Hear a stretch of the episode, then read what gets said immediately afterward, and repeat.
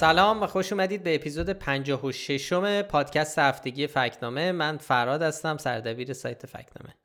سلام، منم رضا هستم، دبیر تحریریه فکت‌نامه. خیلی خوش اومدید به پادکست ما. خب قبل اینکه شروع کنیم بیا اول یه تشکری بکنیم از همه کسایی که تو کست باکس مخصوصا برای اپیزود قبلی ما کامنت گذاشتن، نظرشون رو درباره روند پادکست گفتن. چون ما هفته پیش یه سوال کردیم، گفتیم به نظر شما یا تغییری بدیم تو فرمت پادکست یا نه. تو تلگرام هم بهمون پیام دادن و اینکه انقدر موضوع براتون مهمه و لطف میکنید برای ما کامنت میذارید، این خیلی برای ما دلگرمیه زیادیه و خیلی هم بهمون کمک میکنه که با اطمینان بیشتری ادامه بدیم. نه رضا، مثلا به شما فکر کنم خیلی آره. دلگرمی بیشتر داد، یه ذره چیز شده آره. بود دفعه پیش من پیش. یه پیشنهادی درباره ذره تغییر ریتم و روند پادکست داشتم که تقریبا همه گفتن که پیغام گذاشتن که مخالفیم و همه باهات مخالف بودن.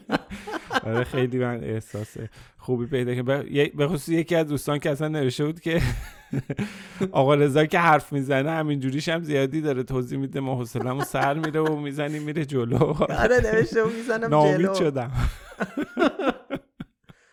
آنامری جدا از شوخی، بالاخره ما وقتی داریم ضبط میکنیم خودمون دو نفریم و خیلی تفشین هم هست، ولی خب کلی توی در واقع یه فضای محدود داریم خودمون رو میشنویم و صحبت میکنیم و خیلی تصوری نداریم که کسی که دارن صدامون رو میشنون چه در واقع برداشتی دارن. وقتی بازخوردها و کامنت‌های شما رو میبینیم خب همه چی برامون زنده تر و واقعی میشه. به هر حال ممنونیم ازت. آره چون وقتی ما حرف میزنیم که دیگه کسی دیگه حاضر نیست، برای همین احساس اینو داریم که توی فضای خالی انگار داریم حرف میزنیم. برای همین کامنت ها وقتی میاد یه احساس خوبی به آدم دست میده.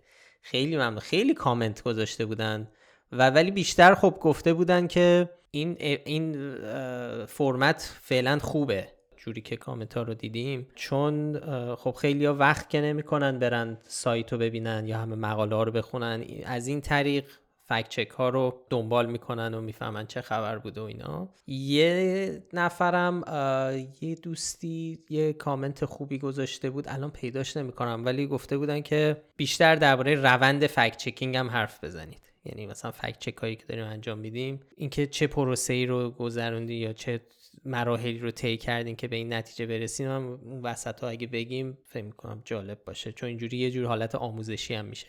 البته که حالا محتوای آموزشی تر هم ما تو ذهنمون هست و داریم یه چیزایی آماده میکنیم به زودی. حالا بزن همینجا بگم یه سری ویدیوهای کوتاه فکر میکنم بتونیم به یا تو پادکست دوباره بازگوشون کنیم یا اصلا همونا رو پخش کنیم، چون شاید بتونه درست ترجمه بشه به ورژن صوتی. آره خیلی هم خوبه. دیگه چی؟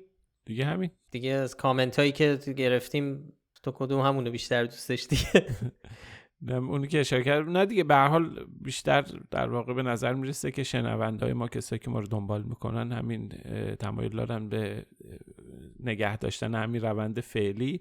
ما حالا این روند رو فعلا ادامه میدیم ولی خب وسطش سعی میکنیم یه بحثای تحقیقی و اینها هم داشته باشیم دیگه، بگنجونیم توش چیزایی که جا داره رو بیشتر توضیح بدیم. آره گفتن هر چند اپیزود اگه اپیزود ویژن بود اون میتونه خوب باشه. آره، اونو تحمل میکنن دوستان. نمیزنه جلو اونا. ولی ما هم انقدر به هم دیگه میگیم آقا فرهاد و آقا رضا، دیدید کامنت ها هم همه میگن آقا رضا آقا برای بقیه هم آقا رضا آقا فرهاد. ما به هر حال اینجا واقعا جدای از پادکست هم همیشه خود همدیگه رو همینجوری صدا میکنیم. آره آره عادت کردیم، بعد اینجا هم میگیم آقا رضا آقا فرهاد و تو کامنت ها خیلی همون هم همینجوریه. آره حالا مونده دیگه. خب بریم آقا فرهاد، بریم شروع بکنیم. بریم آقا. خب بریم سراغ این قسمت. خب تو بخش اول قرار بریم سراغ فکت چکی درباره جمعیت افغانستانی ها در ایران، یه فکت چکی که نشان شاخدار هم بهش دادیم. یه سری گفتن چرا شاخدار دادین، حالا بنده خدمتتون توضیح میدم در آره. ادامه یه فکت چک هم داریم درباره تصویر گواهینامه ششم ابتدایی ابراهیم رئیسی. آره این ششم ابتدایی هم بساط شده برای ابراهیم رئیسی از زمان آره. انتخابات. آره مهری زاده توی مناظره ها گفت ما اون موقع هم فکت چک کردیم ولی خب هنوز بحثش ادامه داره. هنوز آره دیگه مونده روش. یه فکت چک هم بعدش میگیم درباره واکسن و جهش‌های ویروس و بعدم درباره مسئله ازدواج با محارم در غرب صحبت میکنیم. این بخش حالا ممکنه برای همین سنین و افراد مناسب نباشه. اگه بچه یا کودکی دور براتونه و نخواید این چیزا رو بشنوه، خب بد نیست هدفون بذارید. اون آخرش حالا هر وقت وقتش رسید. و در آخرم یه فکت چک داریم درباره نقاشی کشیدن فیلا که اونو اتفاقا خوبه با بچه‌ها بشنوید. اون تیکر هدفون بردارید. نه البته اونم خیلی حالا چیز نیست، خیلی خوشحال و اینا نیست ماجراش. آره. اتفاقا یه ذره تاریک میشه. حالا میرسیم به همه اینا.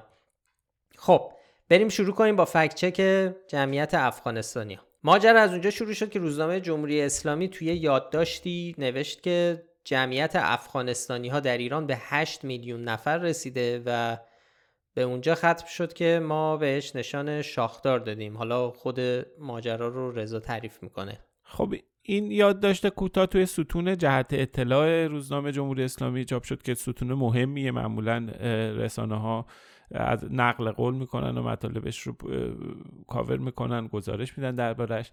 خب موضوع ستون هم هشداری درباره ورود بی‌رویه مهاجران افغانستانی است. نویسنده به این آمار استناد میکنه به عنوان آمار میدانی و میگه ترکیب جمعیتی برخی استان‌ها نگران کننده شده. به ماجرای کشته شدن دو طلبه توی مشهد هم اشاره میکنه. ما بارها اینجا درباره اهمیت عدد و رقم صحبت کردیم. خب اینم میشه گفتش که یه نمونه تو همین زمینه است. بالاخره برای تحلیل و نظر دادن درباره یه اتفاق یا پدیده، اینکه ما اول بحث رو پایه بحث رو روی چیزی بذاریم که درست نیست، خب کل بحث رو منحرف میکنه. در واقع کل بحث روی اعدادی بنا میشه که واقعیت نداره. ما توی این فکت چک رفتیم سراغ این موضوع و این رو توضیح دادیم. خب روزنامه جمهوری اسلامی چرا اینو گفته و اصلا بر چه اساسی، رو چه حسابی؟ خب ببین ما خیلی گشتیم، هیچ منبع معتبری پیدا نکردیم. رفتیم توی رسانه ها جستجو کردیم، گوگل کردیم مفصل. بعد مثلا چی گوگل میکنی وقتی بخوای اینو گوگل کنی؟ خب کلید واژه ها رو گوگل میکنیم دیگه، مثلا هشت میلیون افغانستانی، حالا واژه‌های دیگه‌ای که به کار میبرن توی چیزهای مختلف، افغان، افغانی، ایران، اینا رو با یه تکنیک‌های سرچ هستش توی گوگل میذاریم توی گیومه، یه میگیم یه واژه بیاد نیاد، اینا رو سعی می‌کنیم توی دامنه مثلا آی آر جستجو می‌کنیم که خیلی از سایت‌های خبرگزاری اینها از دامنه آی آر استفاده می‌کنن. خب از این تکنیک‌ها استفاده می‌کنیم، اونجا چیزی پیدا نکردیم. اینا واسه اینه که بفهمی قصه از کجا شروع شده، نه اینکه لزوماً دقیقاً مورد استنادت باشه اینکه حالا چون تو ایرنا منتشر شده، فقط میخوای ببینی که این قصه از کجا آب میخوره ماجرا. دقیقاً، چون آخر توش اشاره کرده به آمارهای میدانی.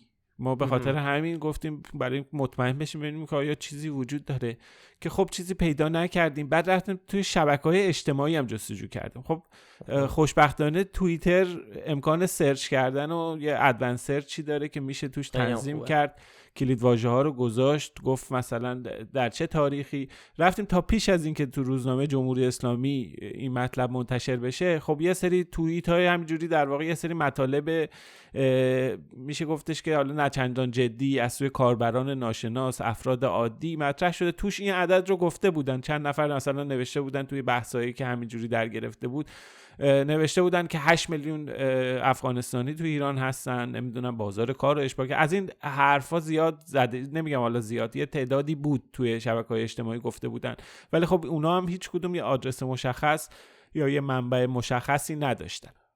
خب ما دیدیم چیزی پیدا نمیشه، با آقای مسیح مهاجری مدیر مسئول روزنامه جمهوری اسلامی هم سعی کردیم تماس بگیریم. خب سخت بود ولی بالاخره تونستیم با ایشون صحبت کنیم. ایشون هم آدرس مشخصی نداد، یعنی جواب درست حسابی نداد. توی چند دقیقه که موفق شدیم باش حرف بزنیم، فقط گفتش که من باید بررسی کنم، مطلب قدیمیه، نه باید برم نگاه بکنم، ولی به هر حال این مهمترین ستون روزنامه است. ولی خب ما پاسخی از خود آقای مهاجری هم نگرفتیم. خب بعد از این که ما برای پیدا کردن یه منبعی برای این آمار تقریبا به جایی نرسیدیم، رفتیم ببینیم که حالا منابع رسمی چه چیزهایی گفتن، عددها و آمارهایی که توی منابع رسمی هست چیه. خب عددها خیلی فاصله دارن. شاید مهمترینشون آمار سرشماری، آخرین سرشماری که تو سال نود و پنج که اونجا میگه حدوداً یک میلیون و کمتر از یک میلیون شش یک میلیون و پانصد خورده هزار افغانستانی در سال نود و پنج توی ایران بودن. البته مبنای سرشماری خود اظهاریه، یعنی خودشون اعلام کردن دیگه. دقیقاً توی مطلبم گفتیم که حتما تعداد افرادی که تو ایران زندگی میکنن، افغانستانیایی که تو ایران زندگی میکنن بیشتره، چون خیلی‌ها به هر حال به خاطر نگرانی که از وضعیت و شرایطی که دارن شاید ترجیح بدن اعلام نکنن این موضوع رو. برآوردهایی که هستش در واقع بیشتر از اینه. معمولا همیشه صحبتهایی که کردن، آمارهایی که ارائه شده به اون تحت عنوان برآورد بیشتر بوده. آخرینش آماریه که تو سایت کمیساریای عالی سازمان ملل متحد برای امور پناهندگان بوده که تو سال دو هزار و بیست و یک منتشر شده، عدد سه میلیون و ششصد هزار نفر رو برآورد کرده.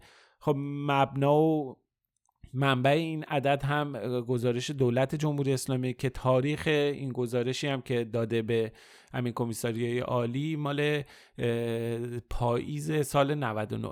اما خب به هر حال عدد سه میلیون و ششصد هزار تا خیلی فاصله داره با عدد هشت میلیونی که روزنامه جمهوری اسلامی گفته. عددهای قبلتر، برآوردهای قبلتر هم خیلی کمتره. ببین حالا به هر حال مثلا میگم به عنوان نمونه یه دونه توی پروفایل مهاجرت افغانستان تو سایت یونیسف صحبت از دو میلیون و هفتصد هزار افغانستانی مقیم ایرانه. قبلتر تو سالهای گذشته مقام‌های وزارت کشور یه چیزی بین دو تا سه میلیون یه حرف‌هایی زدن. ما خودمون قبلا یه فکت چک چند سال پیش از عباس عراقچی معاون سابق وزیر خارجه منتشر کردیم که اونجا گفته بود بیش از سه میلیون که اون موقع بهش نادرست دادیم با توجه به فکت‌ها و اینها.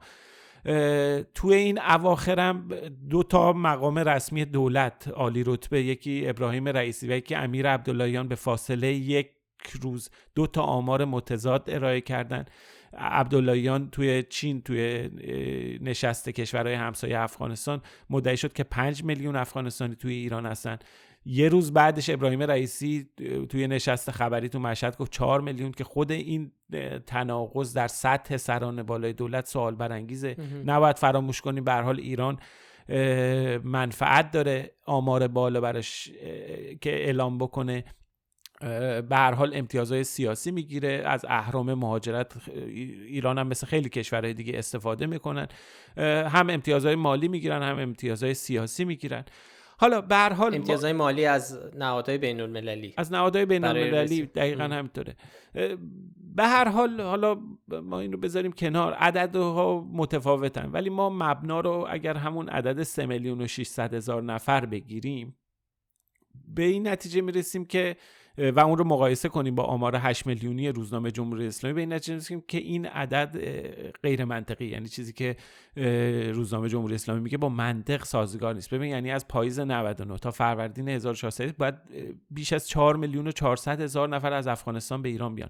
این عدد خیلی زیاده. ببین توی حرف زدن شما یه چهار میلیون میگی، ولی چهار میلیون میشه تقریبا یازده درصد کل جمعیت افغانستان. یعنی از هر نه نفر اگه اشتباه نکنم، فرض کنید که توی فاصله این چند ماه و این تحولاتی که اتفاق افتاده، از هر نه نفر توی افغانستان انگار یکیشون اومده باشه ایران، یا مثلا روزی بیش از دوازده هزار نفر مثلا وارد کشور شده باشن، هیچ کس هم خارج نشده باشه. در صورتی که ما میدونیم که آمار بازگشت مهاجران افغانستانی آمار بالاییه. توی نوامبر دو هزار و بیست و یک اگه اشتباه نکنم بیش از یک میلیون نفر گزارش دادن که ظرف یک سال از افغانستان به ایران در واقع بازگردونده شدن. از ایران به افغانستان از ایران به افغانستان ببخشید.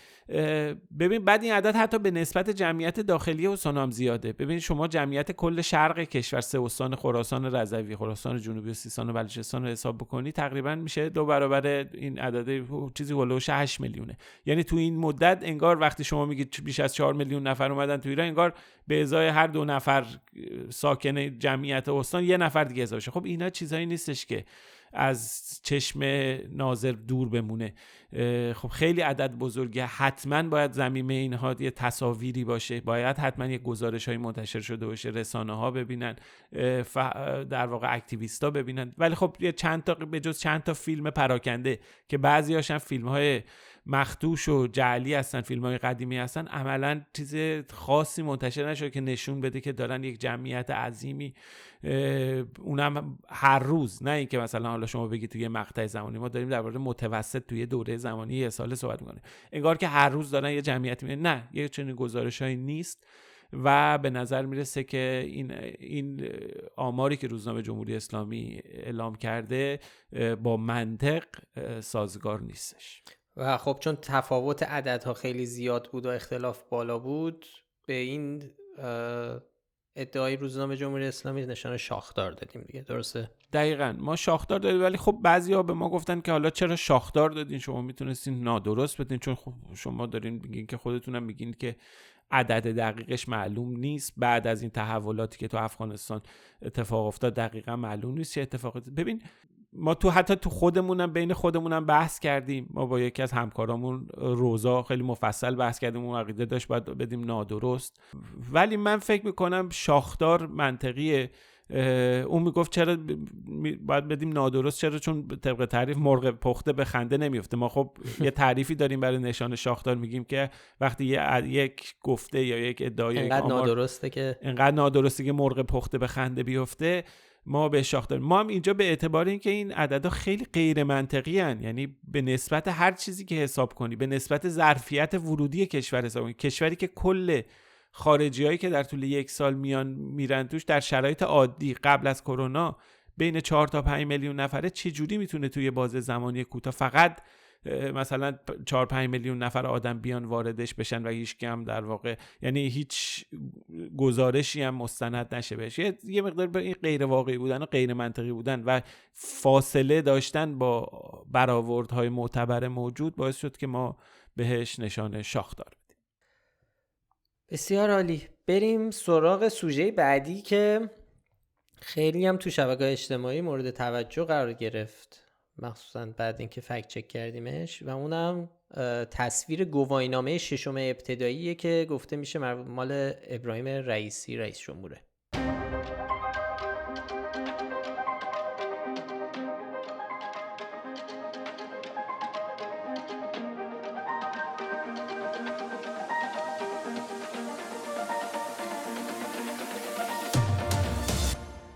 خب همونجوری که گفتیم این ماجرای شش کلاس سواد داشتن ابراهیم رئیسی از زمان مناظره‌های انتخاباتی هزار و چهارصد مطرح بوده دیگه. خب بله. اون موقع آقای مهری ایزدم که نامزد انتخابات بود بهش اشاره کرد، اون موقع ما بررسی کردیم. آره. آره بهش نشانه گمراه کننده دادیم، چون به هر حال رئیسی بعد از پانزده سالگی رفته حوزه درس خونده و به لحاظ قانونی و حقوقی هم تو ایران یه مدرک دکتری هم مثل که داره. آره این قصه مون دیگه، ولی رو رئیسی و دور و بر حالا تو حاشیه‌های ابراهیم رئیسی. البته مهری ایزدم هم هر دو باری که گفت تاکید کرد که منظورش سواد کلاسیکه، یعنی تحصیلات کلاسیک، و گفت که من میدونم شما درس حوزه خوندی ولی سواد کلاسیک شش کلاسه و برای ریاست جمهوری مناسب نیستی. حالا دوباره یه تصویری توی شبکه‌های اجتماعی منتشر شد و داره دست به دست میشه که مدعی مدرک کلاسش تصویر مدرک کلاس ششم ابتدایی ابراهیم رئیسی. این تصویر میگه که رئیسی توی مدرسه رضوان توس با معدل یازده، حالا دقیقش هم میگیم یازده ممیز صفر شش، فارغ التحصیل شد. آره این قدیمیه راستشو بخوام، اینا فکر کنم یکی دو ماه بعد انتخابات من دیدم، یعنی تو همون گیرودار ماجرای شش کلاس سواد و خیلی روش حرف زده میشد، اینو دیدم اون موقع و شکم کردم که فیک باشه و بعدش یکی دو نفر یه نفرم برای ما فرستاد همون موقع، پیدا نمیکنم که کی بود، مال هم تو آرشیو که میگشتم نمیدیدم، پیداش نکردم، ولی یه نفر فرستاد گفت من فکر میکنم این فیکه، منم موافق بودم باهاش. بعد اون دوست عزیز رفت حتی گشت و اصل کاری رو پیدا کرد همون موقع، همون چیزی که اینجا، ولی من این دفعه حالا این گذشت، ولی خب خیلی بردی نداشت اون ماجرا، برای همین خیلی هم بهش نپرداختیم و فکر کنم یه چیز گذراست و رد شدیم. ولی ماجرایی که اتفاق افتاد اینه که دوباره این تو این هفته گذشته کانال تلگرامی سهام نیوز که وابسته است به حزب اعتماد ملی و مهدی کروبی دوباره اینو منتشر کرد و البته این خودش بازنشر یه توییتی بود از هادی مهرانی فعال سیاسی. اونجا گفته شده بود که رئیسی در دیدار با هنرمندان گفته که زمان ما پنج کلاس بود دبستان و مدرک پنجم معادل دکترای الان بوده که ما همچی چیزی رو اصلا ندیدیم تو حرفاش در دیدار با هنرمندا. ولی خب بعد از این قضیه آقای هادی زنوزی، خبرنگار صدای آمریکا، اونم منتشرش کرد، حالا با یه متن یه ذره مثلا کنایه آمیز کنایه آمیز داره. کی گفته مثلا رئیس جمهور شش کلاس سواد نداره؟ بیا داره و معدلش هم یازده و وزارت تمسخر و با اینتراکشن بالا، یعنی کلی لایک و ریتوییت و اینا خیلی چیز بود. برای همین خب دیدیم که نه دیگه، این کار رسید به رسانه‌های حالا نیمه معتبری مثل سهام نیوز و حتی مثلا خبرنگار حرفه‌ای مثلا صدای آمریکا، میدونی که کسی که خب قاعدتاً نباید این چیزا رو منتشر بکنن. برای همین خب جستجوی معکوس گوگل کردیم. چجوری یعنی کردی جستجو؟ ببین خب خیلی راحت، یعنی که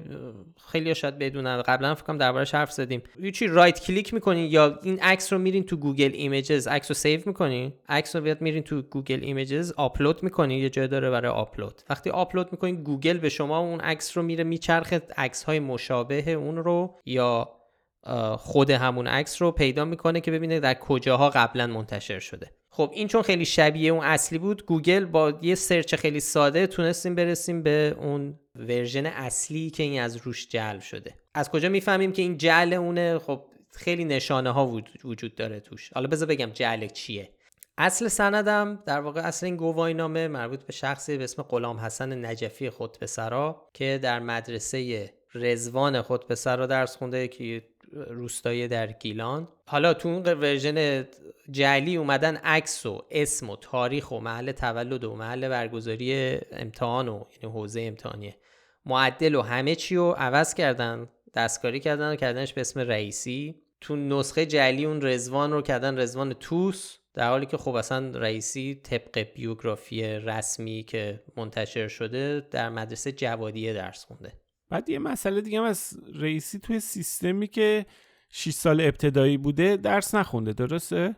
آره فکر آره تقریبا مطمئنیم که اینجوریه، چون اگر ف... ف... حساب کنیم که رئیسی سال هزار و سیصد و سی و نه به دنیا اومده، این سیستم شش کلاس، شش کلاس، شش کلاس یعنی دبستان و دبیرستان، چند سال بعدش یعنی وقتی رئیسی هفت هشت سالش بوده تموم میشه دیگه. رئیسی تو سیستمی درس خونده که پنج کلاسه بوده، مثل پنجم، مثل زمان ما دیگه، پنج تا ابتدایی و سه تا راهنمایی و اینا. حالا خیلی کامنت و اینا هم بود، یعنی بعضیا نوشته یعنی ششم ابتدایی رو هم نداره این چیز. آره این چیزیه که بعد اینکه اینو منتشر کردیم، بعد من نمیدونم چه جوری آخه به این نتیجه میرسن، چون این گفتن خب پس اگه این جعلیه پس شش کلاس هم ابتدایی رو نداره، یعنی همون هم نداره، همونی هم که میگفتن، که خب نتیجه گیری عجیبیه دیگه. خب این چون فیکه دلیل نمیشه که درس نخونده طرف، چون این که اصلا فیکه، این اصلا همچین مدرک، اصلا این مدرک مربوط به اصلش مال سال هزار و سیصد و بیست و سه صادر شده، این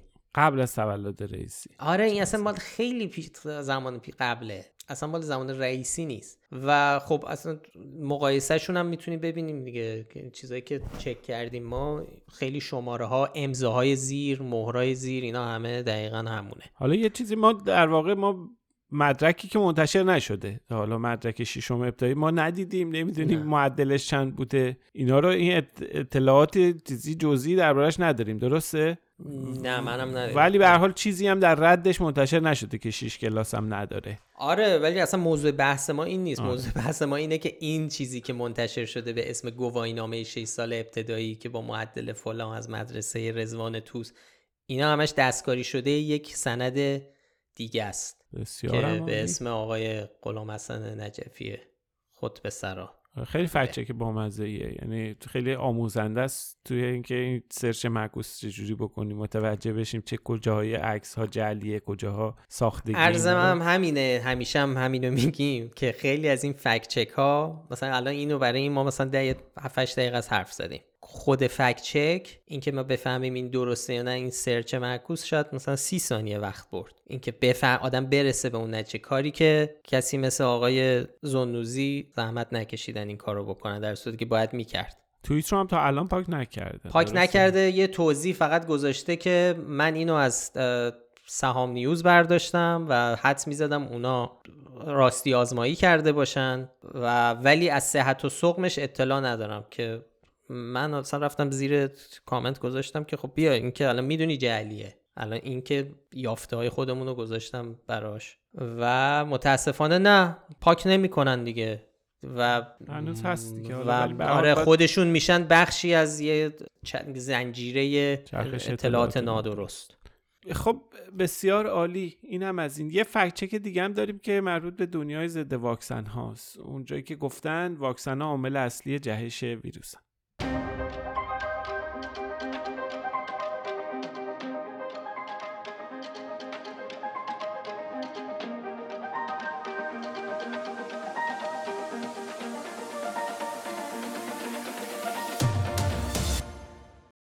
هفته پیش همکارمون رضا یه پستی رو برامون فرستاد که مخاطبه فکت‌نامه فرستاده بودن. پستی بود از کانال تلگرامی طب ایرانی اسلامی. این کانال خب تعداد زیادی مطالب ضد واکسن منتشر میکنه و این پستی هم که در واقع فرستاده شده یکی از این پست‌ها.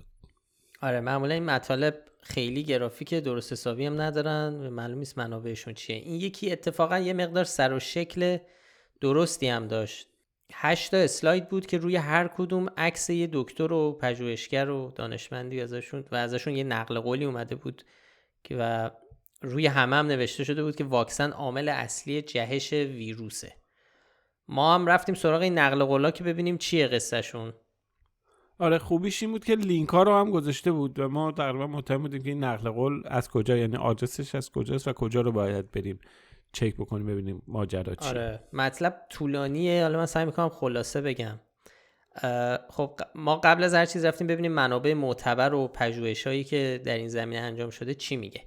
خب یکی از پژوهش‌هایی که هزاران بار بهش ارجاع داده شده و بسیار معتبره در مجله نیچر میکروبیولوژی منتشر شده. عنوانش بررسی سویه‌های سارس کووی دو یا همون ویروس کرونا جدیده. اونجا به طور مفصل رفته سراغ اصلی ترین نمونه ها و مطالعات و نشون داده که یافته ها در این باره چی میگن.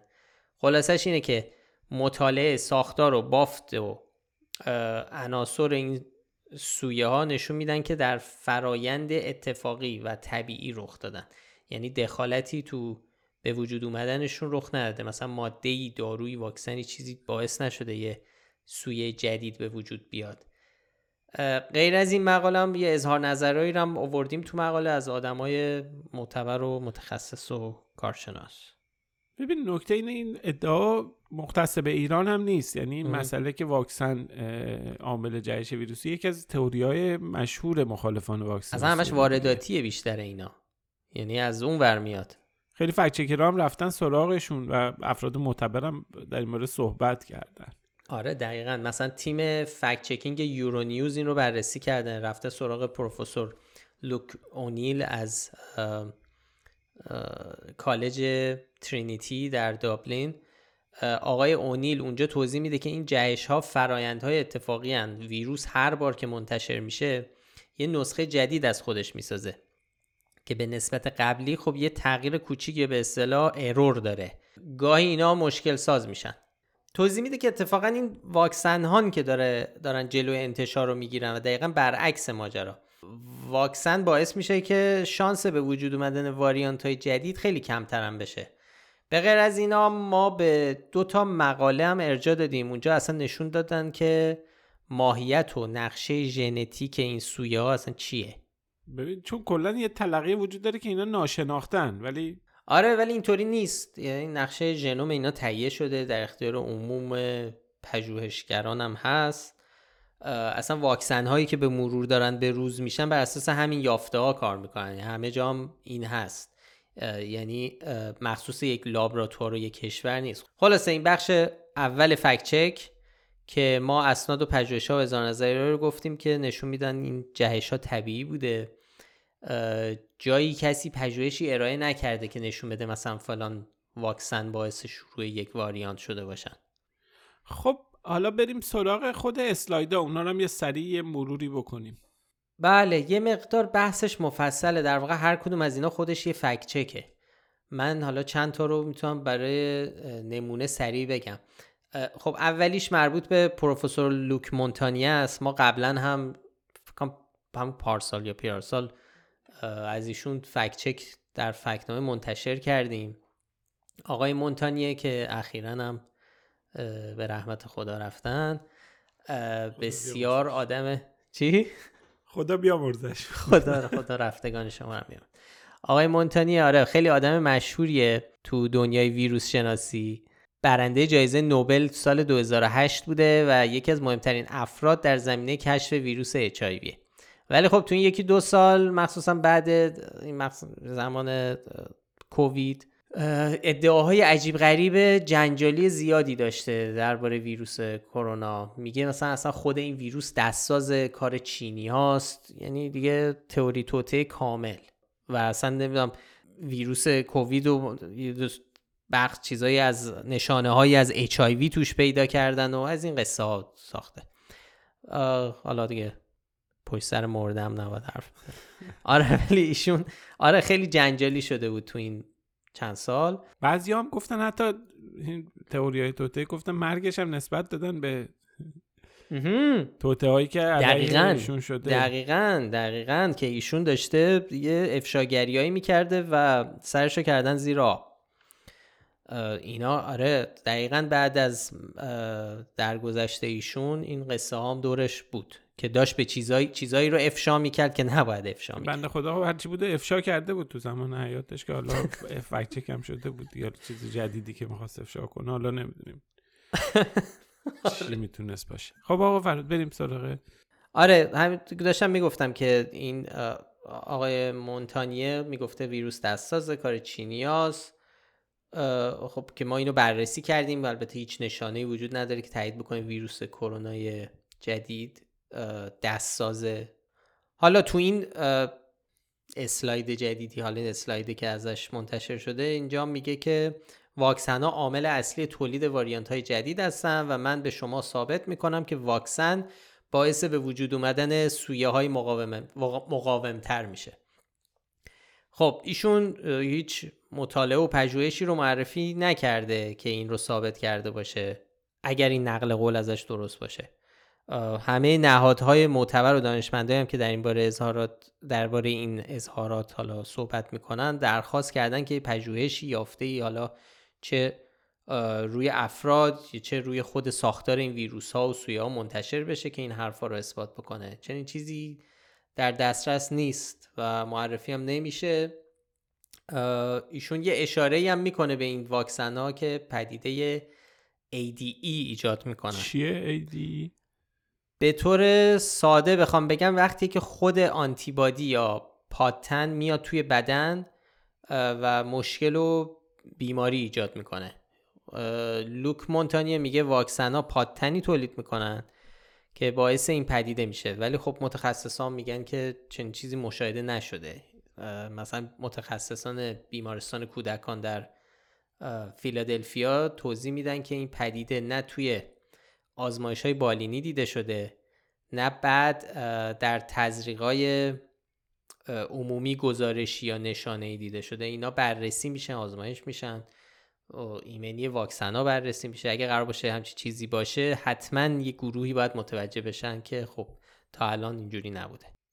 خب اگه میشه یکی دوتا دیگر رو هم بگیم بعدش از این مطلب بگیم. باش چند تاش جالبه. آره مثلا از پروفسور سر جان بل، دانشمند مشهور کانادایی و یکی از افرادی که در تهیه واکسن آسترازنکا نقش داشته نقل قول آوردن. لینک هم مربوط به سایت آرتی که راشا تودهی وابسته به دولت روسیه، اون لینکی که کانال طب اسلامی گذاشته. بله بله لینک آرتی رو گذاشته. خب درسته، یعنی استناد کردن به رسانه وابسته به دولت روسیه.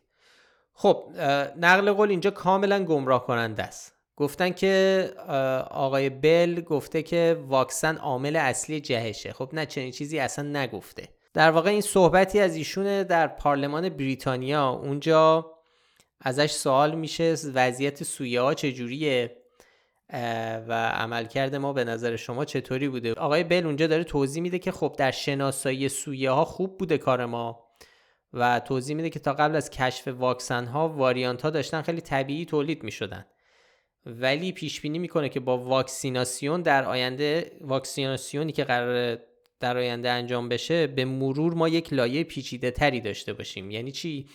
یعنی خب واکسن ایمنی زیادی تولید میکنه و خیلی از ویروس ها رو از بین میبره، ولی تهش یه سری واریانت از این ماجرا جون سالم به در میبرن.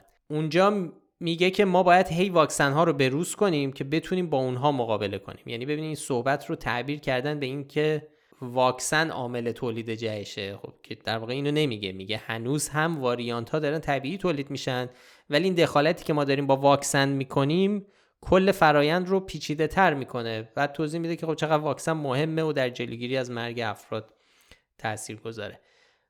خب اینا رو که نمیارن تو کانال تلگرام، یعنی یه جمله از یک بحث درباره اهمیت واکسن رو اینجوری چرخوندن و اینطوری ارائه دادن. توی این کانال طب اسلامی توی این مطلبی که منتشر کرده به یه سایت به اسم نیوز تارگت هم استناد شده. ماجرا چیه؟ آره این یه سایتیه که خب خیلی هم بهش علاقه دارن، سایت مشهور ضد واکسناست. مثلا اصلا به ویروس کرونا میگن ویروس ووهان، یعنی جزء اون دسته از یعنی از اون طرز تفکر میاد. حالا یکی دوتا از لینک های اون پست تلگرامی هم از همین سایته، استناد به همین سایته. مثلا یکی از نقل قول‌ها از نیوز تارگت که خود اون ارجاع داده به یه سایت معتبر علمی به اسم کوانتا. حالا جریان چیه؟ کوانتا یه مقاله منتشر کرده در سال دو هزار و هجده، یعنی قبل از قبل از, قبل از کووید. درباره چیه؟ درباره یه سری واکسن آزمایشی که اینا به اصطلاح لیکی هستن، سوراخ دارن، باگ دارن و باعث از بین رفتن ویروس نمیشن، جلوی تکثیرشو نمیگیرن. اون مقاله داره در واقع توضیح میده که اینا چه مشکلاتی دارن. اصلا نه درباره کوویده و قاعدتا اصلا خب گفتم دیگه سال دو هزار و هجده منتشر شده، و نه اصلا درباره واکسن هایی که به صورت عمومی منتشر شدن. اینا درباره واکسن هایی که دارن روش تو مراحل آزمایشی هستن. اینا برداشتن از این مقاله این جمله رو ورد... اینا اینجوری چرخوندنشو اینطوری ارائهش دادن. آره خود سایت کوانتا هم که معتبر خودش سال گذشته توضیحی اول مقاله اضافه کرد، گفت این مقاله نه ربطی به کووید داره نه ربطی به واکسن‌های تایید شده داره، در واقع رفع ابهام کردش. از بس احتمالاً بهش ارجاع دادن، ازش سوء استفاده کردن دیگه. آره ولی خب هیچ کدوم از اینا رو گفته نمیشه اصلا.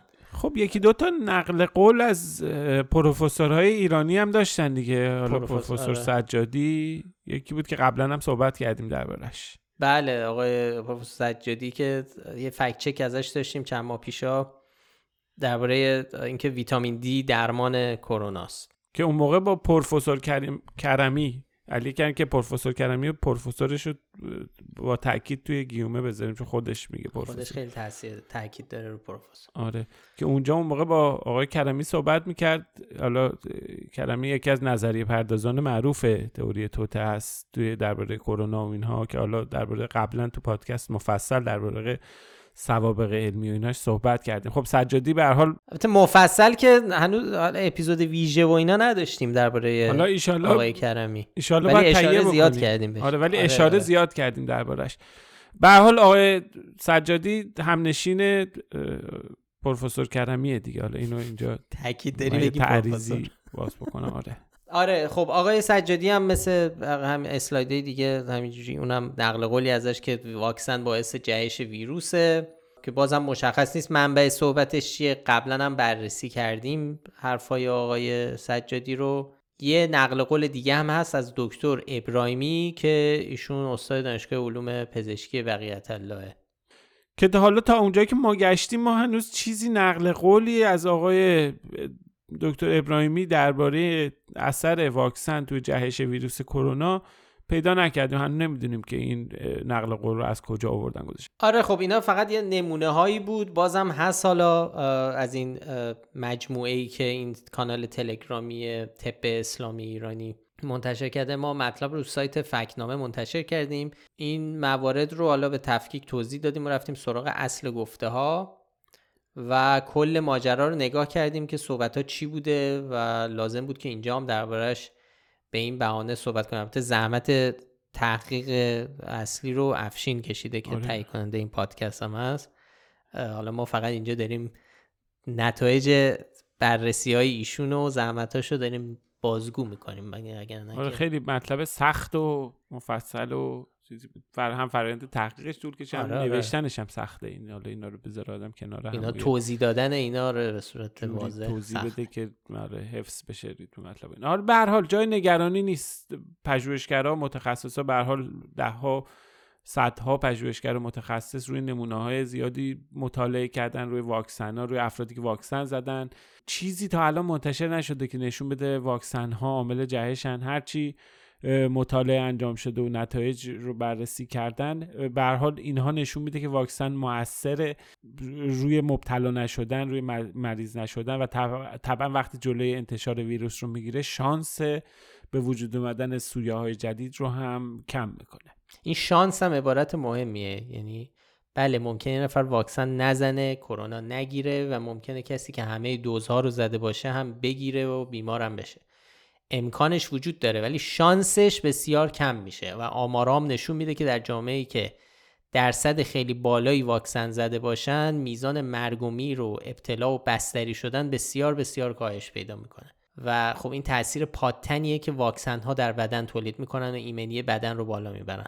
بسیار عالی. اینم از بخش کرونا یه مقدارم طولانی شد ولی خب خیلی وقت بود دربارش حرف نزده بودیم و آره من... لازم بود که این دفعه ذره وقت بذاریم و توضیح بدیم. من دوست داشتم یه توضیح بدم، هفته هاست میخوام بگیم اینو، ولی ببینیم ما در فکت‌نامه کارمون اینه که گفته ها رو بررسی میکنیم. مثلا یکی نوشته واکسن عامل اصلی جهش ویروسه، ما میایم همین رو بررسی میکنیم. یا مثلا اون هفته ما یه استیتمنت و یه گفته‌ای داشتیم درباره اینکه نقل قولی از دانشمندان ژاپنی درباره روزه، درباره فواید روزه و نمیدونم، گفتیم نه اینطور نیست. خیلی هم اعتراض کردن که یعنی چی، یعنی شما میگین روزه هیچ فایده‌ای نداره. نه، ما کلا همون چیزی رو نوشت همون چیزی رو که نوشتیم میگیم، یعنی چیزی دیگه‌ای جز اون نمیگیم. منظورمون همینیه که داریم میگیم، یعنی اون نقل قول درست نیست، نقل قول درست نیست، دانشمند ژاپنی حرف دیگه‌ای زده. من یادم نشان گمراه کننده دادیم وقتی اون دفعه هم گفتیم وقتی درباره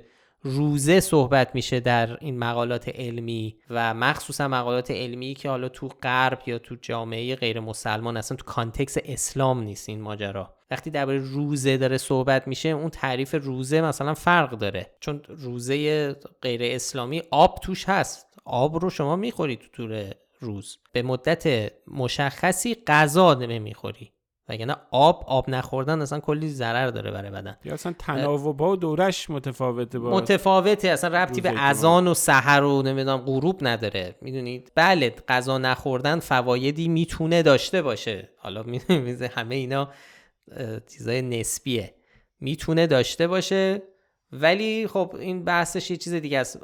آره یه سری اومدن نه شما میگین روزه هیچ فایده نداره، ما حرف اون بحث نقل قول ژاپنی. یا یه مثال ژاپنی دیگه، یه فکت چکی اون هفته منتشر کردیم درباره اینکه ناسا گفته ایران تا سی سال دیگه قابل زندگی نیست. خب ما فکت چک کردیم گفتیم ناسا اینو نگفته حالا، ولی یه سری برامون آره. مثلا نوشته بودن که نه وضع خیلی بده، تا همین الانم اوضاع اوضاع زیست محیطی بحرانیه، تا سی سال دیگه خیلی بدتر میشه. ببینید ما وقتی فکت چک میکنیم نگاه میکنیم که جمله چیه و چی رو داریم فکت چک میکنیم، یک چیز مشخص رو داریم فکت. آره ناسا یه چنین چیزی رو نگفته، ولی خب به هر حال اینکه بحران زیست محیطی در ایران وجود داره، این بحران داره تشدید میشه، اینا مطالب دیگه‌ای فراتر از اون فکت چک. این که ما میگیم ناسا این جمله رو نگفته دلیل بر این نیست که اوضاع خوبه یا اینکه مثلا ما فقط اون جمله رو بررسی کنیم و در واقع صحت و سقم اون چیزی که نسبت داده شده و نقل شده رو فکت چک کردیم. یا مثلا همین قضیه گواهینامه آقای رئیسی، آره چون اون... این فیکه پس اصلا درس نخونده طرف. این نتیجه گیریه، ما داریم میگیم این فیکه، حالا شما هرج... نگفتیم درس ابتدایی نخونده. آره دیگه به نظرم این مهم بود که بعد اشاره میکردیم دربارش و ازش ابهام زدایی میکردیم دیگه. خب فکر کنم دو تا فکت چک دیگه مونده، یکی مربوط به ازدواج با محارم در کشورهای غربی، یکی هم همونجوری که گفتیم ویدیو نقاشی کشیدن فیل.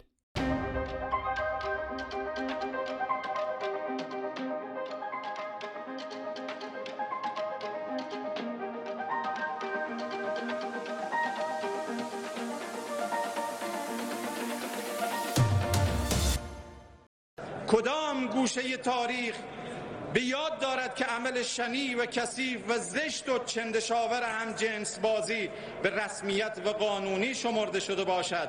کدام صفحه تاریخ گواهی می‌دهد که ازدواج با دختر و خواهر و مادر و دیگر محارم که امروز در برخی از کشورها غیر قانونی شمرده نمی‌شود، قانونی شمرده شده باشد؟ صدایی که شنیدید حرفای موسی قزنفر آبادی، رئیس کمیسیون قضایی و حقوقی مجلس بود. این بحث ازدواج با محارم در غرب هم این مسئله‌ای که قبلا هم مطرح شده بود. دقیقاً در رسانه ایران ما برایش فکت چک تقریبا پارسال بود، تو اسفند نود و نه منتشر کردیم. خب یه خبری اومده بود اون موقع، رسانه‌ها نوشته بودن، تصنیم نوشته بود، میزان نوشته بود. آره که ازدواج با محارم در فرانسه قانونی شده، یه طرحی رو بردن اونجا تصویب کردن. اون موقع ما در واقع نشان شاخدار دادیم، رفتیم دیدیم که اصلا کلا اصل ماجرا چیز دیگه ای بوده و اینا در واقع یه برداشت دیگه ای رو اومدن مطرح کردن. اون تا جایی که یادم اون قصهش این بود که اصلا اون طرح طرح قانونی کردن نبود، طرح این طرح درباره این بود که افزایش مجازات آزار جنسی کودکان بود درون خانواده. یعنی درون خانواده یه مجازاتی آزار آره. جنسی کودکان یه مجازاتی داشت به طور معمول. اونجا اومده بودن آزارهایی که داخل خانواده هست رو تشدید کرده بودن، مجازاتش رو دو برابر کرده بودن طول دوره مثلا حبسش و مجازات اینا اینا رو ورداشته بودن تشدید کرده بودن.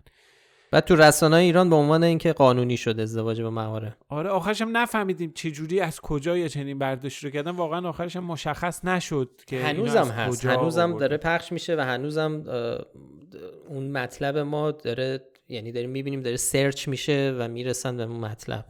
حالا من بگم یه ذره درباره آقای قزنفرآبادی. ایشون نماینده بم، رئیس کمیسیون قضایی مجلس، قبلا نماینده بوده و پیشتر هم رئیس دادگاه‌های انقلاب استان تهران بوده. یه مقام بالاخره سمت قضایی داشته، یه سمت حقوقی داره. خب این توی نطق میان دستور توی مجلس توی بیست و سوم فروردین میاد میگه که ازدواج، نطق قراری میکنه درباره در واقع نقد فرهنگ غربی. اونجا این ادعا رو مطرح میکنه که ازدواج با دختر، خواهر، مادر و دیگر محارم در برخی کشورهای غربی قانونی شده. خب ما باش زنگ زدیم ازش پرسیدیم که خب منبع حرفت کجاست، کدوم کشور رو میگی، که خیلی جالب بود. به ما گفتش که برید سرچ کنید پیدا بکنید. خب سرچ که بکنیم خیلی جالب بود که اولین مطلبم که روزه هم دو سه تا اول مطلب خود فکت‌نامه اومده بود که اون موقع ما شاخدار داده بودیم به این ماجرا فرانسه. ولی خب به هر حال می اومد این خبرایی که توی میزان منتشر شده بود، تو تصمیم منتشر شده بود، اینا توی سرچ می اومد. به هر حال به نظر میاد خودتون سرچ کنید. آره حالا ما همین ازش کش نا... حالا اسم کشورها تو حافظتون نیست، میگه هست ولی شما برید نگاه کنید، سایت ها رو ببینید. خب ما همینا گرفتیم. به هر حال معلومه که این رفته از کجا در واقع اومده دیگه، میتونیم حدس بزنیم که منبعش چی و کدوم کشورها رو داره میگه. کلا اصلا یه مشکلیه دیگه، یعنی مشکلی هم که ما داریم اینه که ادعایی میکنن بعد بقیه باید برن براش سند سند و مدرک بیارن، در صورتی که برعکسه، هر کسی که میگه مسئولیت اثباتش بر عهده اونه. ما برای همین تماس علل مدعی. احسنتم آره. احسنت احسنت به هر حال این تماسی که ما گرفتیم با آقای قزنفرآبادی چنین نتیجه‌ای نگرفت. میگفت من میدونم ولی خودتون برید پیدا کنید. ولی خب همونجوری که گفتیم ما هم حدس میزنیم ریشش همون ماجرای نادرسته که درباره قانون فرانسه پخش شد در رسانه‌های ایران باشه. بله بله همینطور به نظر میرسه. به هر حال کشورهای غربی با اون فرهنگ غربی که تاکید داره میکنه، هیچ کدوم توشون ازدواج فا... فامیل درجه یک قانونی نیست. یعنی هم بحث ازدواج محارم تو هیچ جا قانونی نیست، حتی ممنوعیت داره به طور مشخص، دایرهش هم فراتره. مثلا اونجا پسر عمو، دختر عمو، پسر خاله، اینا هم جزء محارم محسوب میشن، یعنی ازدواج با اونها هم در واقع ب... من چیز نداره، از نظر قانونی مجاز نیست. بعضی جاها بحث چیزم هست، آزار به عنوان مجازات های روابط داخل خانواده توی که تشدید شده تو بعضی از کشورها هست به طور مشخص. حالا فرانسه که گفتی اونجا هستش که اگر اتفاقی بیفته داخل خانواده جریمه‌های خیلی سنگین و مجازات های علاوه‌ای براش در نظر میگیرن و یه نکته خیلی جالبی هم که وجود داشت، ما داشتیم تو حین سرچ کردن داشتیم میگشتیم با کلید واژه‌های مختلف. اینم به هر حال ما وقتی یه چیز رو فکت چک می‌کنیم کلید واژه‌های مختلف رو میریم بررسی می‌کنیم، میگردیم ببینیم که چی میتونه یا امکان داره که مثلا از قلم بیفته. فرضاً ما رفتیم مثلا این واژه‌ای که جستجو کردیم که در کدام کشور مردم میتوانند با فرزند خود ازدواج کنند، افراد میتوانند.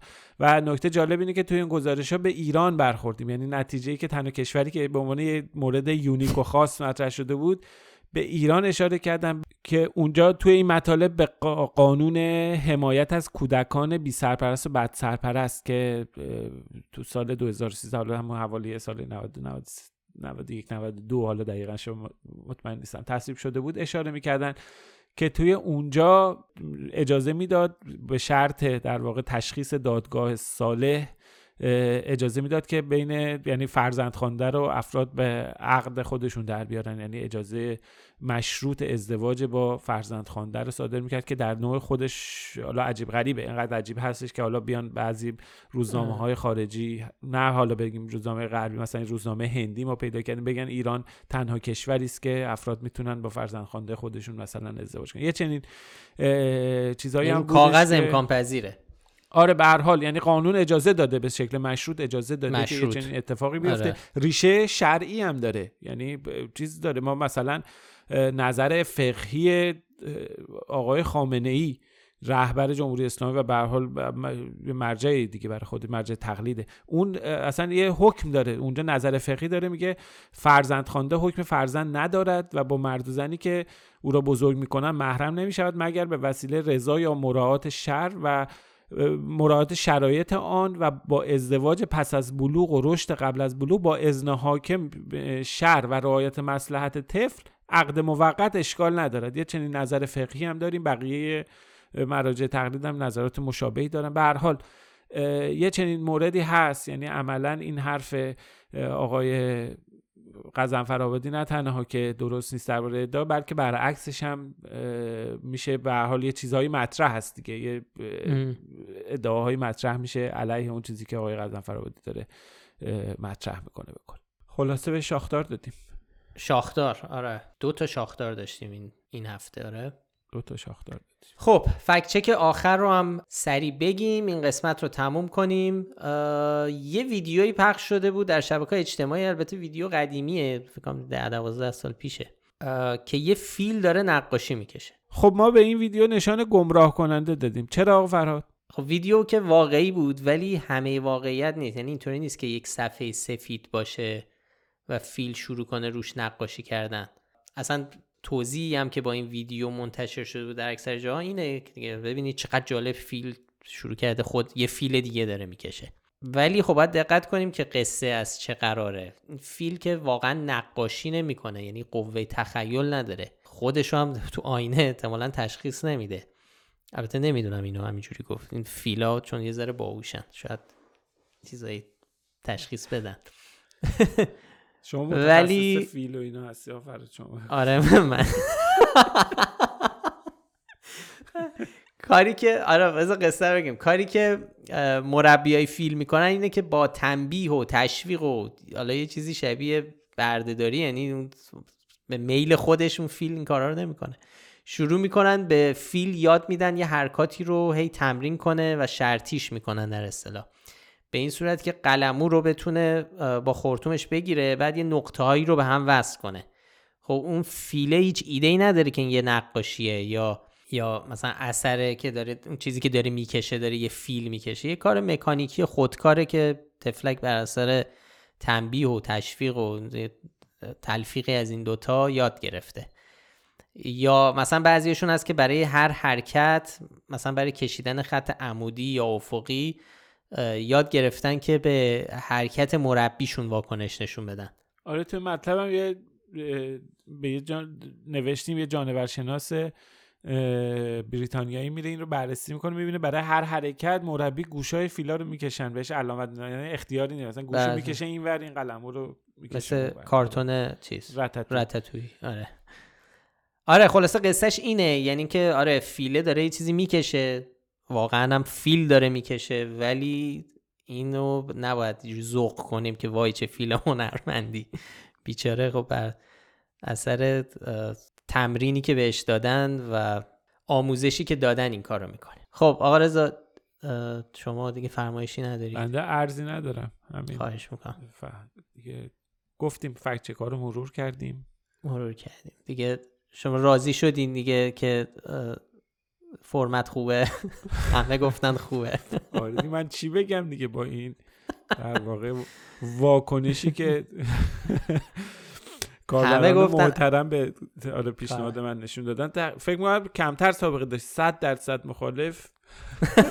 آره پیشنهاد من خودم یادم نمیاد. هیچکی اون نظر تو یکی اتفاقا گفته بود نه و دلیلش خوبی هم گفته بود. ما الان میگیم یکی یه ذره زشته، کاش اسما رو در آورده بودیم. این کار کمکاری بنده بود. من خیلی اون میخواست... کامنت دوستمون آنامری توی ذهنم موند برام، چیز شد که آره خیلی اونجا با منزه نوشته بود که کدوم ببین آره نوشته بود که این کارو نکنید که یه موضوع رو بیاین از تمامی ابعاد بررسی کنید، یه ذره کسل کننده میشه. بارها بعد اینجوری شد، بارها شده آقا رضا اینقدر یه موضوع رو به تفصیل توضیح میده و که میگه چیکار کردیم، تحقیق کردیم و فلان و اینا، که با عرض پوزش زدم رفته جلو. یعنی اون قسمت رو میزنم بره جلو که دیگه هر حال حوصله سر بند.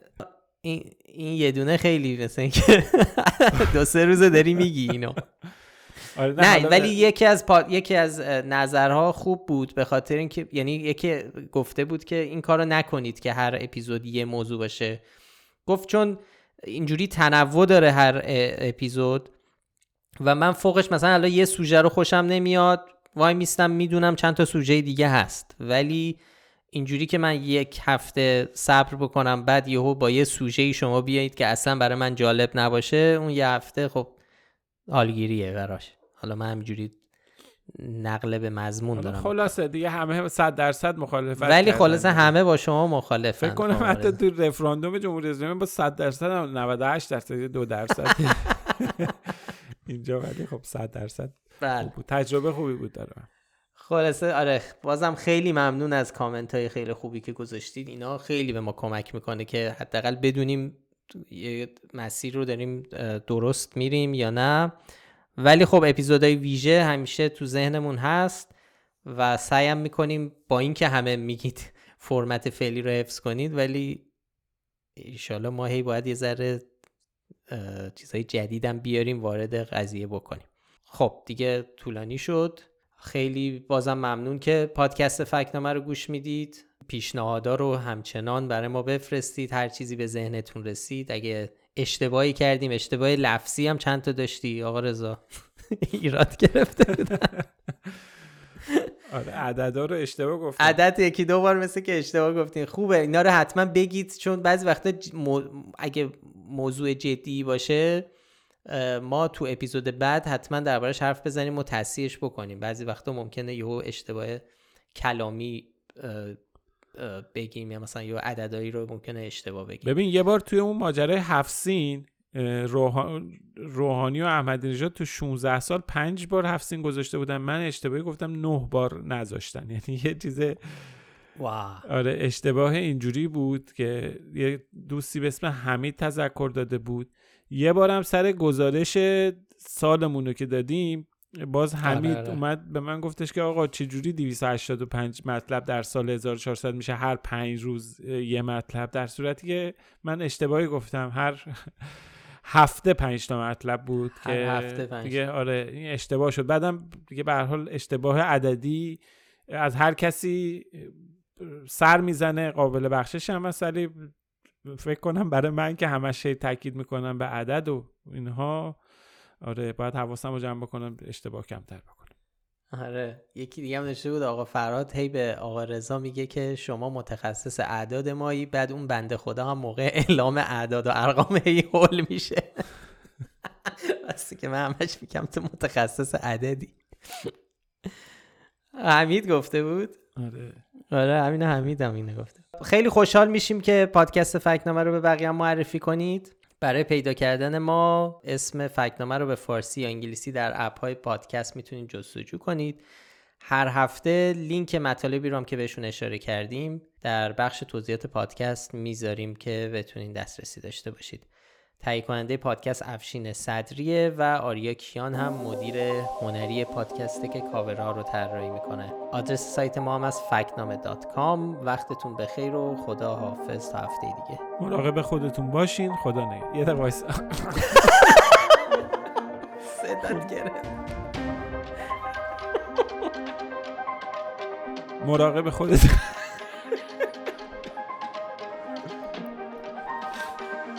بگو بگو مراقب خودتون باشین. خدا نگهدار.